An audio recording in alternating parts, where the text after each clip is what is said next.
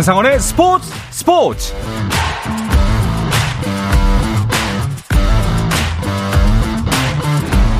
스포츠가 있는 저녁 어떠신가요? 아나운서 한상원입니다. 오늘 하루 이슈들을 살펴보는 스포츠 타임라인으로 출발합니다.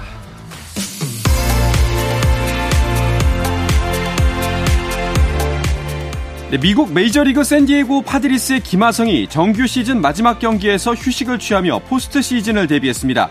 김하성은 샌프란시스코 자이언츠와의 마지막 홈 경기에 출전하지 않았고, 이로써 타율 이 할 오 푼 일 리, 오십구 타점, 십일 홈런의 기록으로 올해 정규 시즌을 마감했습니다. 한편 템파베이 레이스의 최지만은 보스턴 레드삭스와의 정규 시즌 마지막 경기에서 시즌 십일 호 홈런을 포함해 사만 타를 터뜨리며 포스트 시즌 전망을 밝혔습니다. 최지만은 올해 정규 시즌을 타율 이 할 삼 푼 사 리, 오십이 타점, 십일 홈런의 성적으로 마쳤고, 오늘 템파베이는 육 대 삼으로 졌습니다. 메이저리그 엘에이 에인젤스 일본인 선수 오타니 쇼헤이가 오클랜드와의 정규 시즌 마지막 경기에서 메이저리그 백사십칠 년 역사에 한 번도 나오지 않은 규정 이닝, 규정 타석 동시 달성 대기록을 세웠습니다. 타자로는 일찌감치 규정 타석을 채웠고, 투수로는 백육십일 이닝을 소화했던 오타니는 오클랜드전에서 흔들림 없이 오 이닝을 추가해 백육십육 이닝으로 엠엘비 데뷔 후 처음으로 규정 이닝을 채웠는데요. 한 시즌 규정 이닝, 규정 타석 동시 달성은 투타 경험을 했던 야구 전설 베이브 루스도 이루지 못한 대기록입니다. 스마일 점퍼 우상혁이 사 개월 만에 국내 팬들과 만납니다.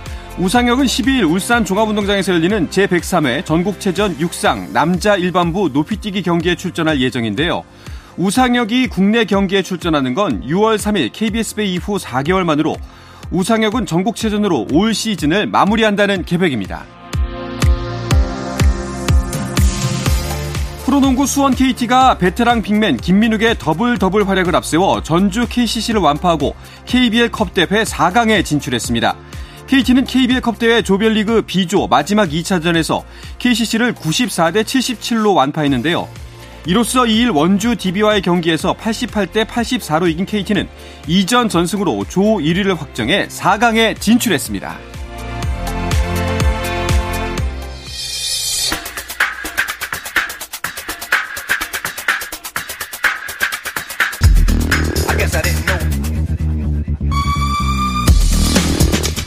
목요일에는 해외 축구 이야기 나누고 있죠. 영국과 한국으로 가는 이원 축구 방송, 이건 김정용의 해축 통신 시작합니다. 먼저 풋볼리스트 김정용 기자와 인사 나누겠습니다. 어서 오십시오. 안녕하세요, 김정용입니다. 네, 영국에 있는 이건 기자도 연결합니다. 안녕하세요.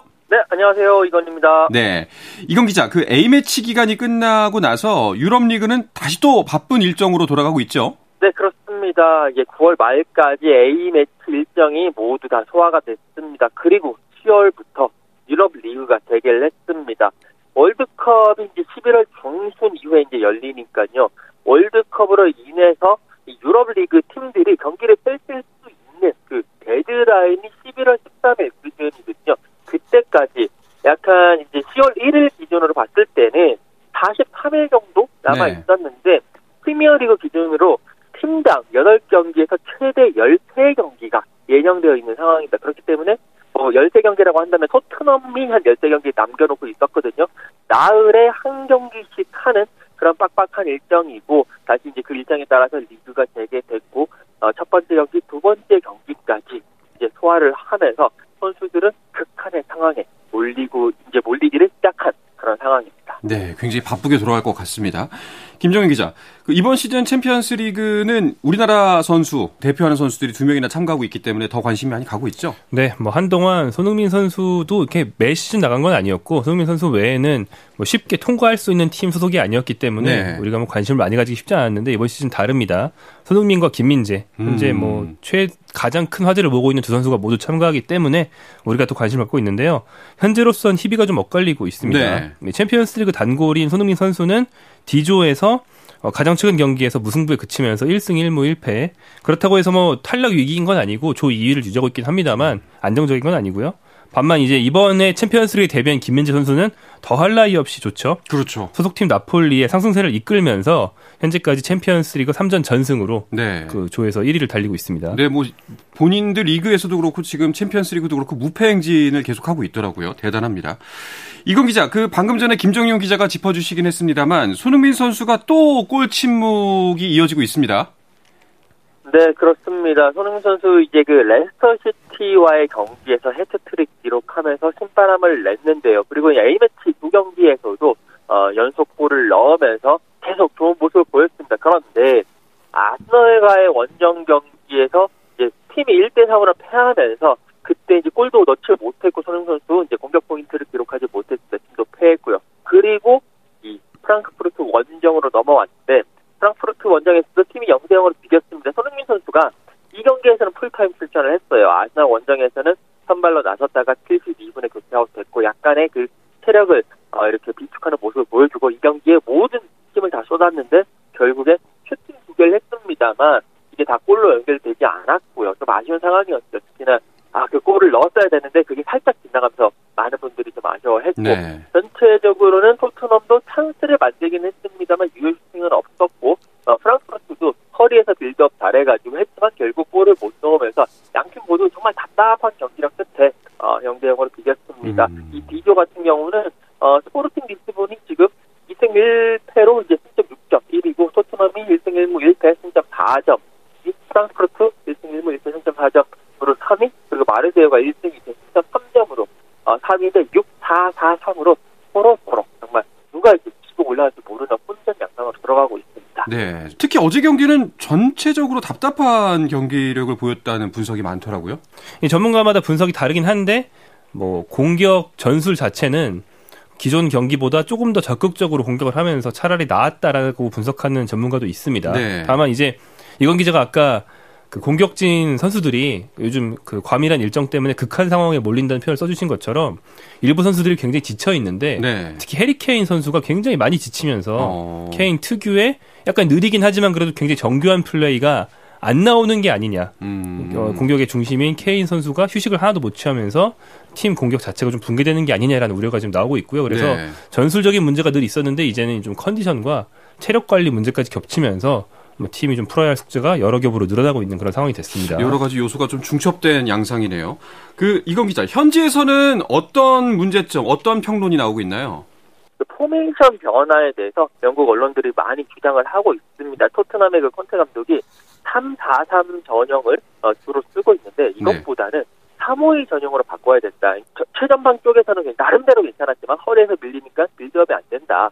그렇기 때문에 허리에 세 명을 세워라. 이 미수마를 뒤에 놓으면서 안정적인 어, 세 명의 허리 라인을 구축을 하고 투톱으로 해리 케인과 손흥민 선수를 쓰면서 토트넘의 공격력을 극대화해야 된다라고 계속 주문을 하고 있습니다. 기자회견 현장에서도 세 명 미드필더 쓰여야 되는 거 아니냐라고 이야기를 하고 있고 어, 특히나 손흥민 선수가 이 지금 삼 사 삼 전형에서는 측면이긴 하지만 현실적으로는 페리티치 선수와 같이 서고 있는데 페리티치 선수가 윙어로 올라가거든요. 그래서 네. 손흥민 선수가 중앙으로 들어가면서 윙어가 아닌 중앙 미드필더로서의 역할을 하다 보니 손흥민 선수의 장기인 스피드와 슈팅에서는 나오지 않고 있다. 이런 지적이 있고요. 하지만 콘테 감독은 그럴 생각이 거의 없어 보이는 음... 아직까지는. 이 포메이션에 대한 지적은 사실 시즌 초반부터 계속해서 제기가 됐거든요. 김정용 기자는 어떻게 생각하세요? 아, 저도 일리가 있다고 봅니다. 네. 그런데 이제 삼 오 이 포메이션과 삼 사 삼 포메이션의 차이는 일단 숫자적으로 보면 삼 사 삼이 공격수가 세 명, 네. 삼 오 이는 공격수가 두 명이죠. 공격수 하나를 빼서 미드필더로 돌리는 거예요.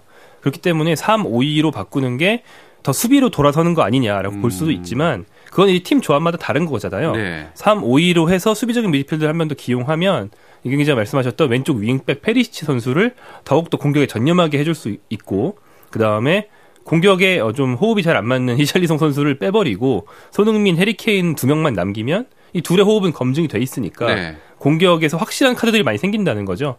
그래서 굉장히 일리가 있고 뭐 전환할 전환 시험해볼 필요성이 있는데 문제는 콘테 감독이 삼 사 삼을 전제로 이번 시즌 시작하기 전에 삼 오 이 포메이션에 맞는 선수들을 다 내보냈어요. 어... 이렇게 하려면 이미 내보낸 뭐 로셀스, 은돔벨 이런 선수들이 딱 제격이거든요. 아니면 영입에 실패하는 에릭센 같은 선수를 데려왔어야 됐는데 비수마 뭐 그리고 지금 주전으로 뛰고 있는 호이비에르, 벤탄쿠르 선수들은 다 삼 사 삼에 적합한 선수들이라서 어떻게 활용해야 될지 좀 약간 실타래가 많이 꼬여 있는 상황입니다. 네. 뭐 일정 부분 변화가 필요해 보입니다. 그게 포메이션이 됐던 경기 결과가 됐던 약간의 변화가 필요해 보이는데, 자 그러면은 다시 챔피언스리그 이야기로 돌아와서 지금 현재 토트넘의 조별리그 순위 아까 말씀하셨다시피 이 위에 자리하고 있죠. 네, 어, 토트넘은 조 이 위고요. 그러니까 이게 그렇게 나쁜 순위는 아니에요. 뭐 충분히 십육 강 진출을 바라볼 수 있는 순위긴 한데 같은 이 위라도 지금 여섯 경기 중에 각 팀당 세 경기 반환점을 돌았기 때문에. 뭐 안정적인 일, 이 위가 정해져 있는 조에서는 삼 위면 괜찮거든요. 네. 그런데 토트넘은 지금 그렇지가 못하다는 게 약간 좀 아쉬운 부분이라고 할 수 있고요. 여기 토트넘이 있는 조는 다 각축전 양상입니다. 뭐 스포르팅이니 이번에 경기한 프랑크푸르트니 다 비슷비슷한 전력으로 평가를 받고 있기 때문에 앞으로 남은 세 경기에서 누가 또 순위를 끌어올리고 떨어질지가 정말 예측할 수 없는 그런 상황이 되고 있습니다. 그러니까 네. 월드컵 직전까지 챔피언스리그 거의 모든 경기에 무조건 전력을 다 해야 되는 게 아. 토트넘의 상황이 된 거죠. 정말 굉장히 좀 부담이 많이 가는 일정이라는 생각이 듭니다. 뭐 우리나라 팬들이야 사실 가장 큰 관심사는 이제 토트넘과 나폴리겠지만 지금 전 세계적으로 보면은 혼란 열풍입니다. 예, 이건 기자 정말 혼란은 사기캐도 이런 사기캐가 없다는 얘기가 나올 정도던데요.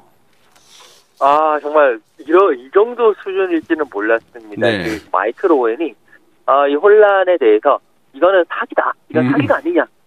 사기 캐릭터라는 말들이 유행할 정도로 네. 어, 정말 대단한 모습을 보이고 있는데 일단 오늘 새벽에 열렸던 그 맨체스터 시티와 코펜하겐의 겨, 이제 챔피언스리그 경기에서도 혼란 선수가 두 골을 넣으면서 어, 팀의 오 대 영 대승을 이끌었는데 이게 왜 사기냐라고 본다면 그 맨체스터 시티의 아홉 경기 공식 아홉 경기에서 어, 아홉 경기 여섯 골을 넣었어요. 그것도 아홉 경기에서 열일곱 골을 넣으면서 뭐 거의 경기당 두 골?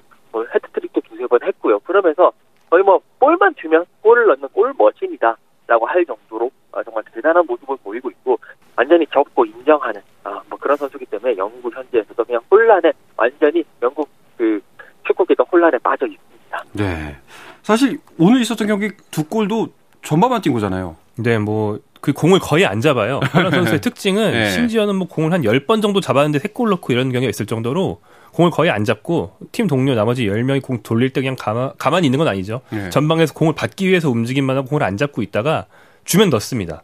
이걸 정말 네. 기계처럼 반복하는 그런 선수인데. 자판기네요. 골 자판기. 그렇죠. 네. 네. 버튼을 누르면 골. 네. 가끔 돈을 먹을 수 있긴 하지만 네. 일정 금액을 넣으면 일정한 골이 거의 무조건 산출이 되는 이야. 반환값이 정말 높은 선수예요. 그러니까 네. 축구라는 게 아무리 뛰어난 공격수라도 뭐 한 슛 이십 번에도 못 넣을 때가 있고 그렇죠. 결정력이라는 요소가 굉장히 많이 좌우하고 때로는 운이 없으면 못 넣기도 하는데 혼란 선수는 그런 변수가 정말 최소화되어 있는 그런 선수라고 할 수 있고요. 어 이제 골 기록이 정말 위대한 게 많지만 프리미어 리그만 보면 가장 최근에 열린 맨체스터 유나이티드와의 그 경기에서 헤드트릭을 또 하면서 네. 저 현재까지 프리미어리그 데뷔해서 팔 라운드 만에 헤드트릭을 세 번 했어요. 근데 여덟 경기 헤드트릭 세 번이라는 거는 좀 네. 비현실적인 수치고 어, 혼란 전에 가장 빨리 해트트릭 삼 회를 프리미어리그에서 한 선수가 아까 그 해설로 쪽으로 현재 활동하고 있는 은퇴한 오원 선수인데 오원이 사십이 경기가 걸렸어요. 어... 혼란은 여덟 경기입니다. 네. 그리고 크리스티아누 호날두가 프리미어리그에서 통산 네. 기록한 해트트릭이 삼 회예요. 어... 그런데 혼란은 지금 데뷔한 지 한 달 만에 삼 회를 했습니다. 이게 뭐 우리끼리 얘기지만 사실 그 축구 게임 있지 않습니까? 사람들이 네. 많이 하는. 거기서도 하기 힘든 기록이거든요. 이게. 거기서 최저 난이도로 맞춰놓고 네. 게임 처음 하는 친구 상대로 혼란 잡고 하면서 약 올릴 때 할 때나 나오는 그런 네. 예, 정상적인 게임에서는 게임에서도 안 나와요. 네.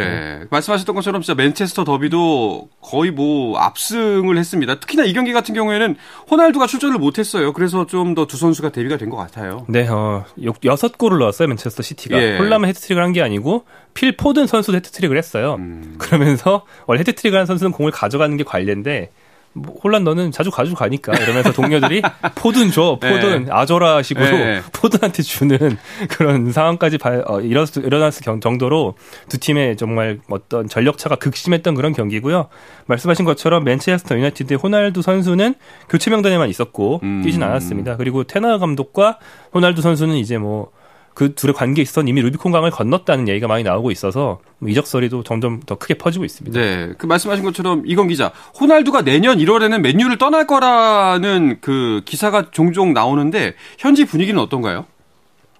일단 현지에서는 호날두에 대해서는 이제는 뭐 거의 논뇌로 취급을 하는 분위기입니다. 아... 호날두가 아, 뭐 일단 맨체스터의 지금 현 시점에서 주인은 호날두는 아니고 혼란이라는 것이 확실해졌고, 네. 특히나 호날두가 맨체스터 더비 이제 나오지 못했잖아요. 이제 그러면서 저도 메뉴에서도 마음이 떠났고, 특히나 자신의 경기력에 대해서도 상당히 조금 자부심이 높은 만큼 좌절하고 있는 중이다라는 그런 보도들도 있는 것 같고요.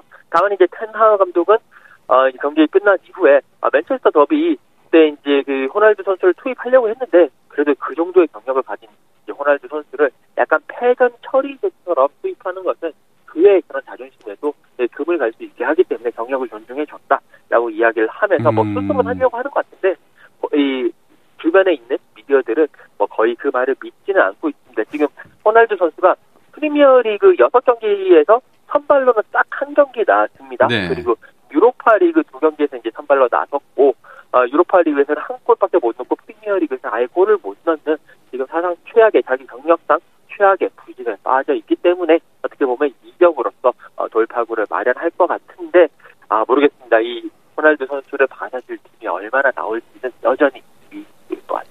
야, 정말 격세지감을 느낍니다. 천하의 호날두였거든요. 사실 우리한테는 뭐 좀 살짝 안 좋은 감정이 있을지언정 전 세계 축구는 호날두와 메시 이 두 단어로 설명이 되는 한때가 있었는데 이제는 정말 경기에도 못 나오는 지경이 됐다는 게 좀 격세지감이 느낍니다. 진짜 이제 혼란, 호날두의 시대가 가고 또 새로운 시대가 왔구나 하는 생각이 드네요. 네, 어, 그리고 이제 혼란에 지금까지 쌓아온 어떤 굉장한 기록이 있다면 이 페이스를 유지한다면 앞으로 얼마나 위대해질까라는 기대를 벌써부터들 하고 있는데 음... 프리미어 리그가 골을 넣기가 다른 리그보다 유독 어려워요. 네. 뭐 메시, 호날두, 레반도프스키 이런 선수들이 스페인이나 독일 무대에서는 거의 경기당 일 점 오 골 이상, 음. 그래서 한 시즌에 막 사십 골, 오십 골씩 넣고 득점한 적이 많이 있는데 프리미어리그가 유독 그렇지가 않고 삼십사 골 득점왕이 역대 최다예요. 네. 그러니까 아주 뭐 옛날 오십 년대대로 가면 오십 골 넣은 선수 있긴 한데 프리미어리그 출범 이후인 구십 년대 이후에는 삼십사 골이 최다거든요. 근데 혼란 선수가 지금의 여덟 경기 열네 골 페이스를 유지하면 육십 골이 넘습니다. 근데 물론 이렇게 될 확률은 되게 낮고 그 표본이 쌓이면 평균 회귀를 하는 게 일반적이니까 어, 이번 시즌 최종 시점의 기록이 육십 골이 안 될 것 같긴 하지만 사십은 넘을 것 같거든요. 어... 한 오십 정도 될 수도 있고요. 예. 이 정도면 이제 프리미어리그에서 처음으로 메시, 호날두, 레반도프스키급의 득점을 하는 선수가 탄생을 하는 거죠. 경기 수가 몇 배나 더 많은 엠엘비에서 얼마 전에 아메리칸 리그 세계 그 최고 그 홈런 기록이 예순두 개예요. 한 시즌. 한 시즌 예순두 개 홈런. 예, 근데 경기 수가 몇 배죠. 네네. 아메리칸 리그는. 정말 어마어마한 수치인 것 같습니다. 이런 혼란의 맹활약에 힘입어서 맨시티 같은 경우에는 맨치, 챔피언스 리그에서 조율이 달리고 있죠. 네, 그렇습니다. G조에서 맨시티가 승점 구 점 삼 점 전승을 달리면서 지금 G조 일 위를 달리고 있고요. 이 위가 도르트문트 승점 육 점입니다. 그리고 세비야와 코펜하겐이 각각 승점 일 점씩으로 삼 위, 사 위를 차지하고 있는데 맨시티는 이제 남은 두, 이제 세 경기에서 뭐 승점 일 점 이상만 올리면 네, 뭐 십육 강 진출은 확정이 되는 그런 아주 편안한 상황에 놓여 있습니다. 네, 맨시티는 리그에서도 뭐 그 선두로 올라설 수도 있는 분위기 아닌가요? 네, 어, 리그 선두는 여전히 아스널입니다. 네. 아스널이 칠 승 일 패로 선두를 갈리고 있고, 아, 맨체스터 시티가 육 승 이 무예요. 승점 딱 일 점 차입니다.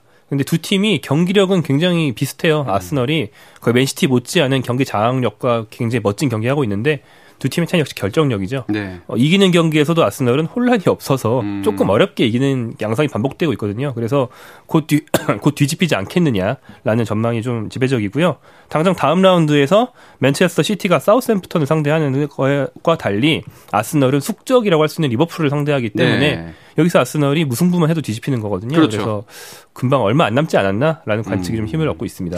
알겠습니다. 자, 유럽 축구연맹 챔피언스리그 다른 조 상황도 궁금한데요. 이야기는 잠시 쉬었다 와서 나누겠습니다.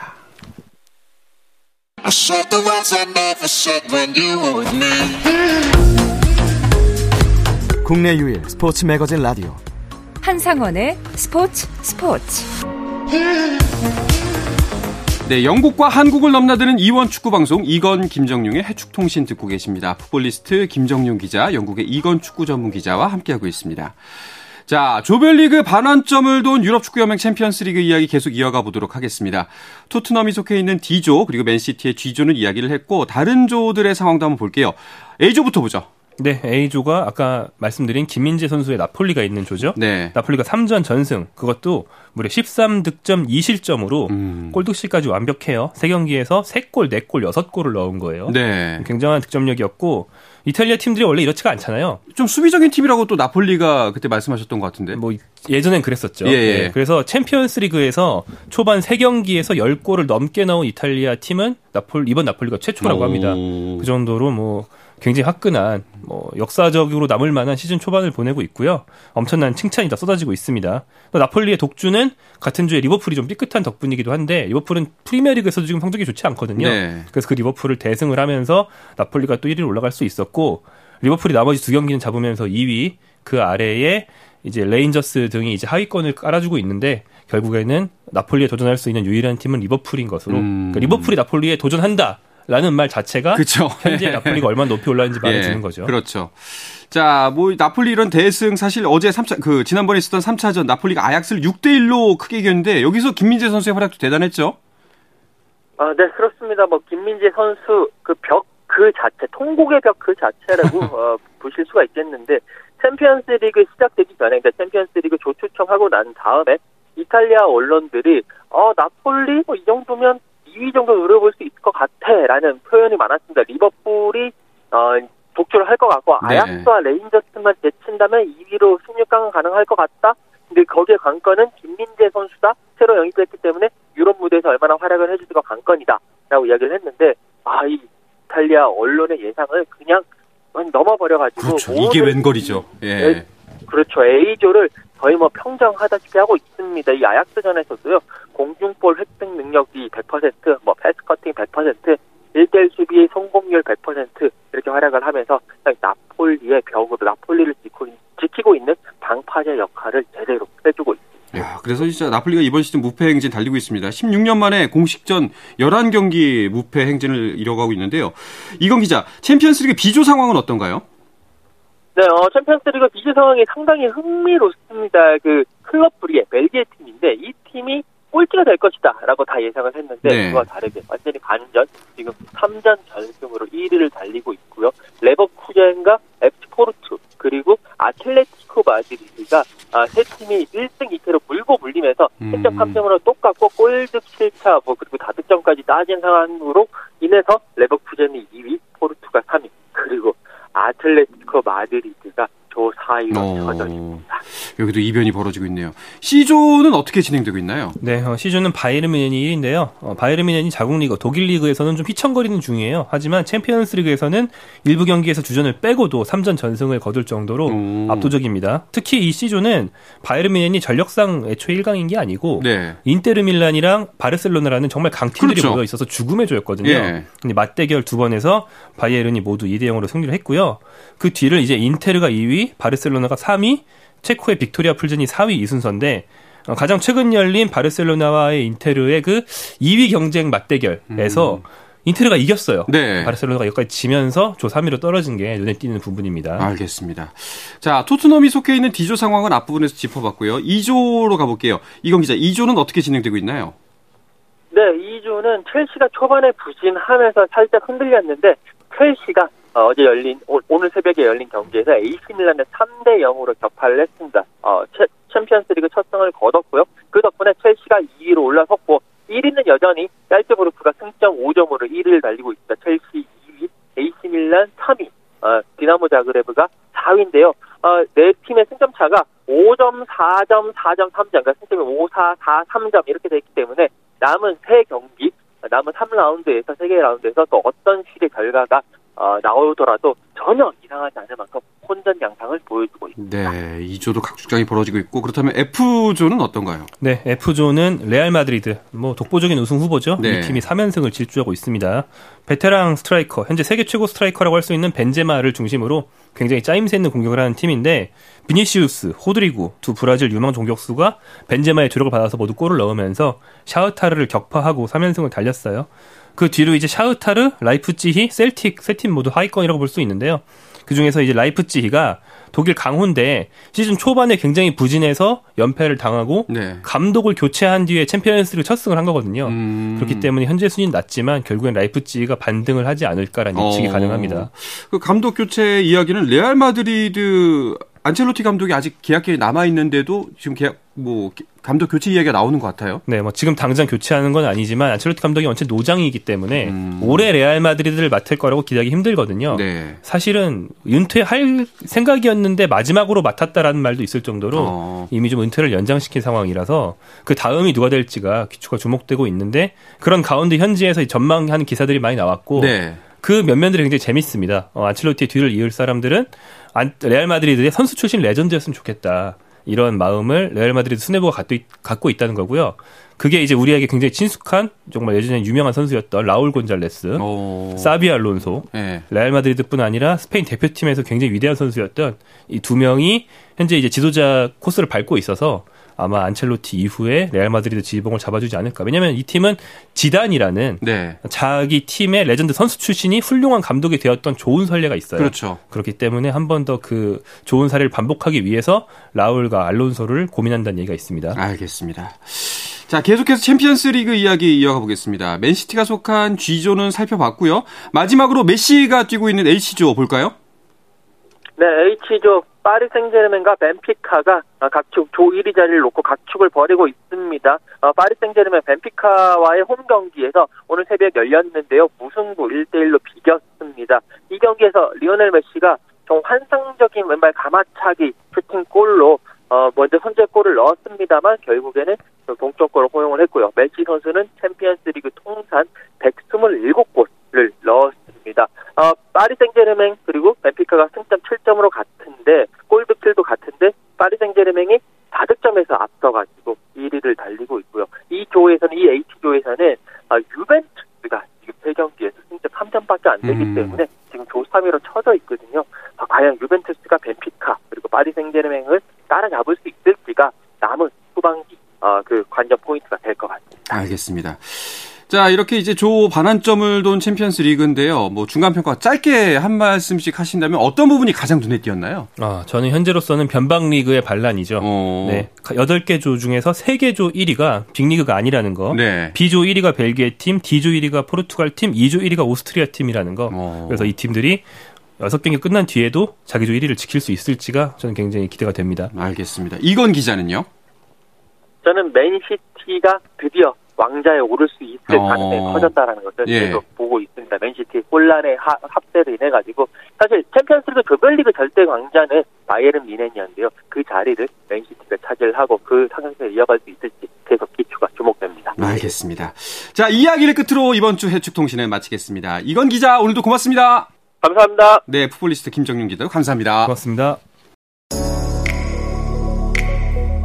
네, 내일도 저는 저녁 여덟 시 삼십 분에 돌아오겠습니다. 한상원의 스포츠 스포츠!